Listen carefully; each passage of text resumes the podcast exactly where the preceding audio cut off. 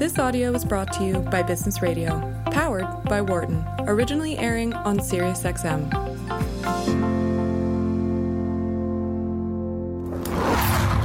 And now, from the campus of the University of Pennsylvania Wharton School, this is the CMO Spotlight. With insight from top executives on how to address the key challenges facing the business world and the marketing industry. Here are your hosts, Catharine Hays and Jenny Rooney. Hey, and welcome to the show. I'm Catharine Hays. I'm the co author of Beyond Advertising Creating Value Through All Customer Touchpoints. And hi, I'm Jenny Rooney. I'm the editor of the CMO Network at Forbes. We're your host today for the CMO Spotlight, where we come to you uh, the last Friday of every month to bring you insights from the world's top chief marketing officers. And today is is no exception. We have a fabulous group of uh, two chief marketing officers, both of whom are going to be talking about some of the new things that they've been doing, shaking things up, both award winners, multiple accolades for both of them. So why don't we go ahead and get started? First of all, we're going to have uh, Jill Cress. She's the Chief Marketing and Communications Officer for National Geographic Partners. So with that, let's go ahead and welcome Jill to our show. Welcome to the show. Hi, I'm happy to be here. Glad you're with hey, us. Hey, Jill, how are you? I'm great. Good to talk to you. Uh, so we wanted to. I, I, thought it might be kind of interesting. Your title is Chief Marketing and Communications Officer, not of National Geographic, but as National Geographic Partners. Although you have responsibility across the whole brand, so tell us. That seems like a really important uh, moniker. National Geographic Partners is a three year old joint venture that was recently acquired by the Walt Disney Corporation the brand National Geographic has been delighting consumers with its visual storytelling for over 130 years. We like to say that National Geographic was bringing people the world and everything in it long before the internet or Instagram and continues to do that. It really came to life as a nonprofit organization for mm-hmm. its first 130 years and it was, you know, formed as a, a society and it rallied people even then around this topic of membership and the power of community and rallying like minded people around understanding this complex world around us and what was happening on all layers of geography the earth, the land, the air, and the sea to ensure that we could essentially keep the planet in balance through storytelling. And it is, I think, most beloved and, and trusted and seen as such a high quality brand because of its iconic magazine, which was the primary mm-hmm. expression of the brand through the the nonprofit National Geographic Society. And three years ago, the the nonprofit came together with 21st Century Fox, who was um, in, a, in a joint venture related to its television business, to say we can have more impact in the world if we take all of our storytelling assets and our products together and create a uh, for-profit, purpose-driven media company. So, National Geographic Partners was formed as a joint venture between 21st Century Fox at the time and the nonprofit National Geographic Society. And um, that really allowed the society to do what it does so well, which is invest in some of the world's most bold, curious, people who sort of push their boundaries to go out and explore and understand the world. And we can then take those stories on the media side of the house and create content and amplify them. And what's really unique is that through this structure, which Disney has now acquired as part of the acquisition of the 21st Century Fox um, assets, we give 27% of our proceeds back to the National Geographic Society so that they can continue to drive impact around the you know the, the work that they're doing to um, protect some of the last wild places, the land, the sea, and drive a really ambitious agenda around education and educating um, the next generation. It That's sounds, so, yeah, yeah awesome. what an amazing story in terms of both the history of it, going all the way back, and what it's meant for all of our lives, and the role that it's played, and as and you said, bring the, the company, to, right? Exactly. I mean, it's a new entity, and which, then bringing it into the into yeah. this generation. Really and, exciting. And as CMO, you have that brand equity, that historic, iconic brand, and yet you're operating in this new structure of innovation and sort of storytelling, and you're able to sort of pull more levers, if you will. Um, yeah, it's interesting. I, when I joined I, I joined after a really rewarding and incredible career at MasterCard. And I came here because I so believed in the, the vision of what this company stood for and how relevant that was to mm-hmm. today's consumer who's really seeking purpose and meaning and, and personal growth. And when I joined, I to, to sort of build on what you said, I felt like we were at one of the oldest startups, right? Mm-hmm. Because you do, you yeah. have so much to work with, you know, brand that stands for, you know, the highest levels of trust, quality, mm-hmm. integrity, and using all of those positive attributes to lean into what's next around visual storytelling, you know, premium content that will air both on our television network as well as part of you know Disney's ambitious plans around streaming related to Disney Plus and Hulu, and really taking our editorial product and ensuring that it is resonating with our audiences in, in platform specific ways. So, you know, the, this role to get back, I guess, to the original question is an important one because the brand straddles both of these mm-hmm. organizations, mm-hmm. and really ensuring that we we treat this brand uh, to you know sort of respect the fact that we truly feel like we stand on the shoulders of giants who built it um, and continue to build positive equity around it is something that we take really seriously. It's also fascinating that you've safeguarded the National Geographic Society itself with that 27% give back. So it sounds like they still have that nonprofit independence that you know we as consumers of it and, and having known the society for our whole lives keeps that um, intact while it's still surrounding and it with all these purpose. Yeah, I mean, it's like that's core to what the brand exists for. So, while other companies are seeking to find their quote unquote purpose or sort of their or the risk of meaning, melding it all together and, yeah. and losing that completely in uh, in all the change. So you've been there since 2016, right? Yes, I joined in November of that year, and you've been busy. well, I got. I mean, the elephant in the room is this big award that you all just got uh, not too long ago, Jill. So you have to share. You have to tell us that story. If you could unpack it for us, that would be wonderful.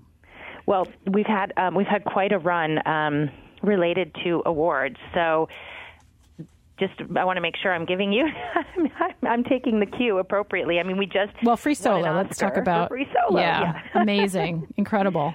Which is our biggest accolade ever. So, um, I, I, I mean, I would say so we have a really ambitious and bold programming strategy that came out of the television business, which was really in this competitive landscape related to where we are in the non-linear television world and you know with with so many competitors out there um, creating content.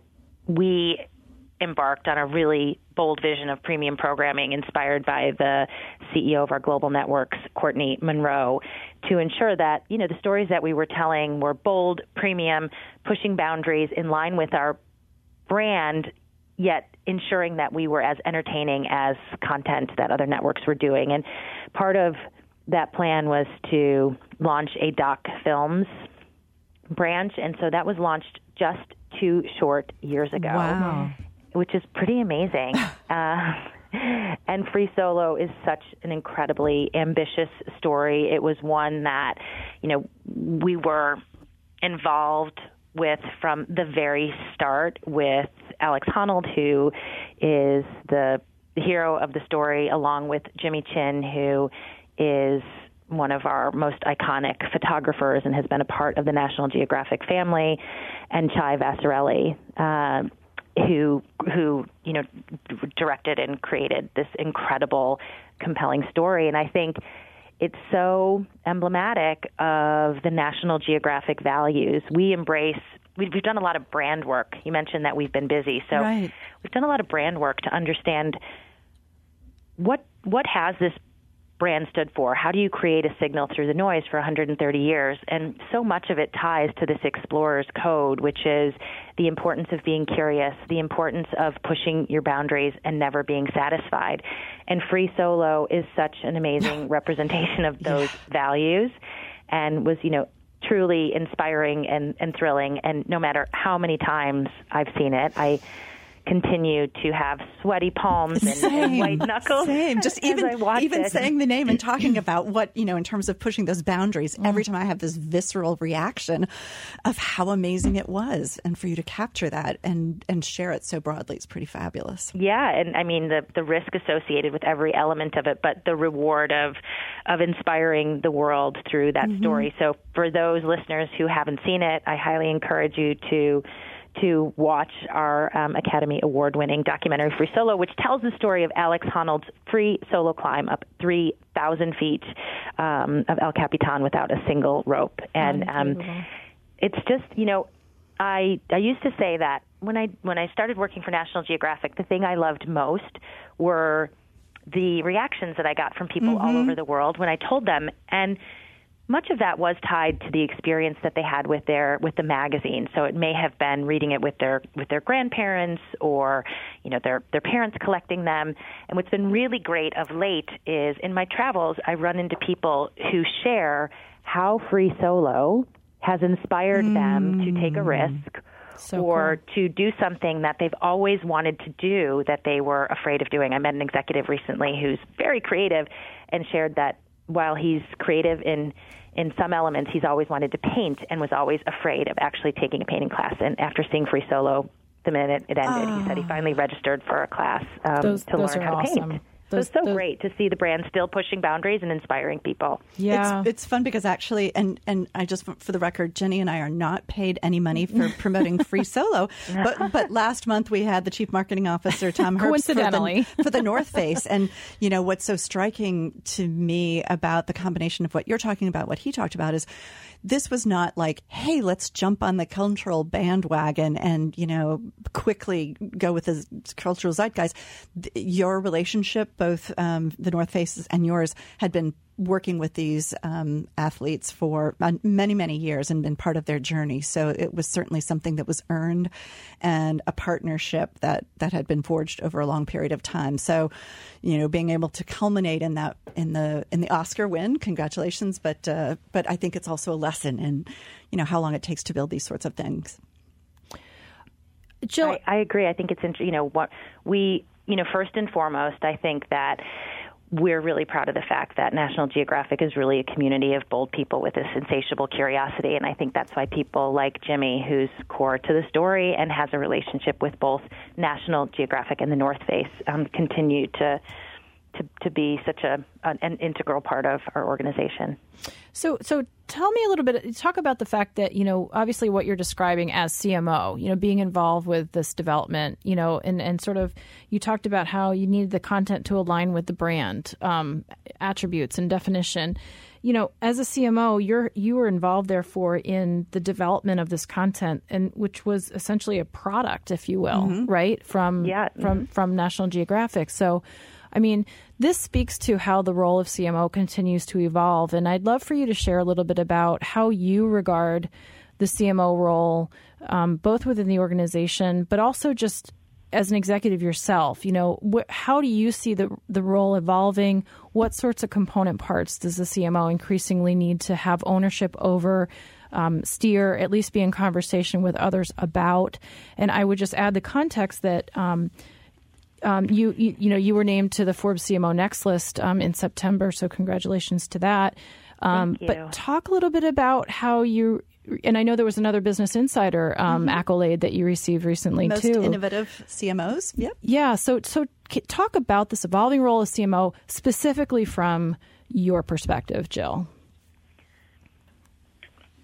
I don't. I, I think that one of the the key things that has always been critical to the role of CMO is representing the voice of the consumer, and yet it becomes even more important in this age of sort of you know the this this content driven world that we live in and really understanding in a very real time way what's working with consumers. So one of the one of the first things that we set to do when I joined and we were looking at how we could ensure that we would continue to be relevant with our audience was really understanding them more deeply.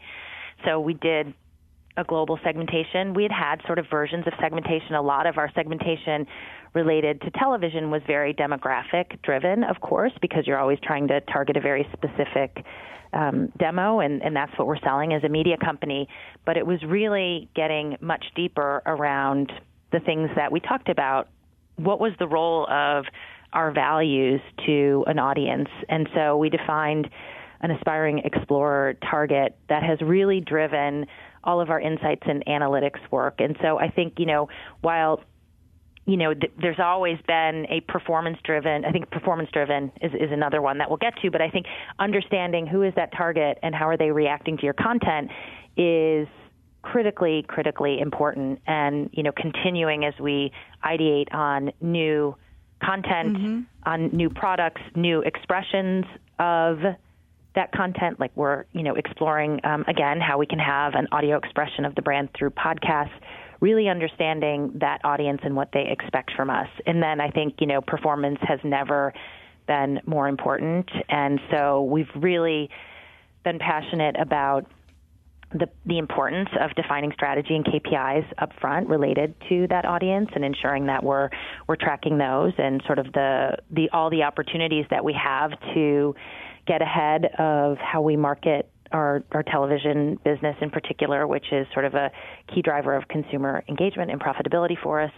Um, we're able to do creative testing. We're able to sort of test the actually test the content itself, and so I would say it's you know this relentless focus on who is the target consumer, and for us, that's interesting because we have an existing user that, in some cases, is not the same definition as our target market.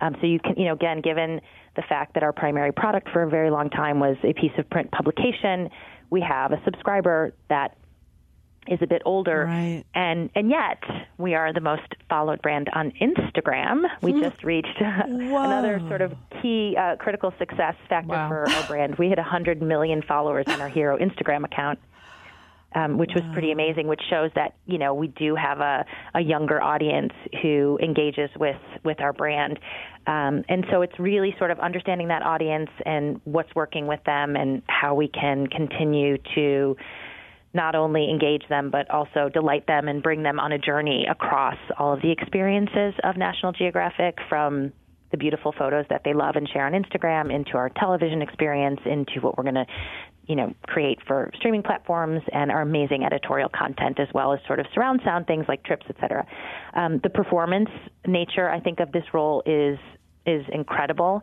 And you know we have access to more data than we've ever had. And so we sort of you know look at the intersection of sort of big data with thick data, as we like to say, to mm-hmm. sort of really get at what matters and what kind of insights do we, we glean from our audience that we can overlay on sort of big data related to trends. So, you know, that inspires content. So, you know, you have a broad topic like natural history. And we really need to understand, you know, what, what is relevant about that topic. And then I guess I would say from a value standpoint, I think CMOs, because of all that, need to be more resilient than ever. and you know, we have a there's community. a lot of there's a lot of minefields in the chief marketing officer uh-huh. world these days. So I, I love that notion of resilience. I think it's so true because you know, especially here at National Geographic, but I think for every CMO, mm-hmm.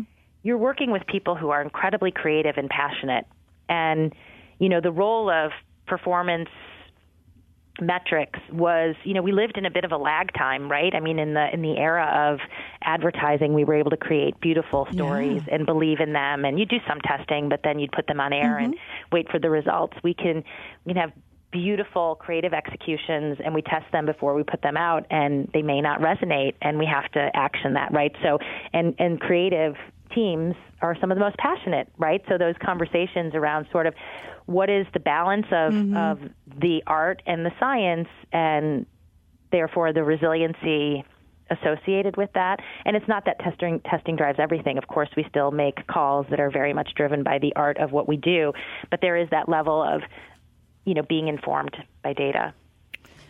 To, I just Something just a quick a yeah just days. a quick clarification too because obviously you know mm-hmm. over the year over the last few years we've heard a lot about big data. So how do you define thick data?